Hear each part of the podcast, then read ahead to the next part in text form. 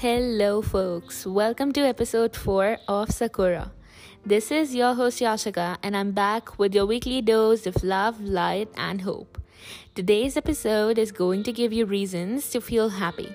Simply because you need to be, and also because the world needs more happy people, because happiness is contagious. Okay, so the first reason why you should feel merry right now in this very moment is because you get to live this moment, that you're alive. Every breath is a gift bestowed upon us. So don't skip the moment, be present in it and live it. If you are loved and guided, you have another reason to be happy about. If you feel unloved, you're mistaken. There's always someone who loves you and cares for you. They may not let that show up on their face, but their eyes would always speak that they keep you in a safe corner of their heart. This is a very important reminder. You are loved deeply. Always know that. If that makes you feel a little lighter and happier, you can let the ripples go down the water and make others feel that way. Love is infectious. Spread it around like confetti. Another reason to feel happy is that you did that thing you wanted to.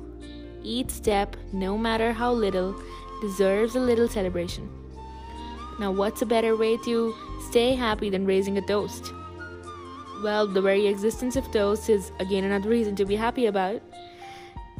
Okay, so be happy because you're a whole, a complete person despite all your flaws, because that's what makes you unique.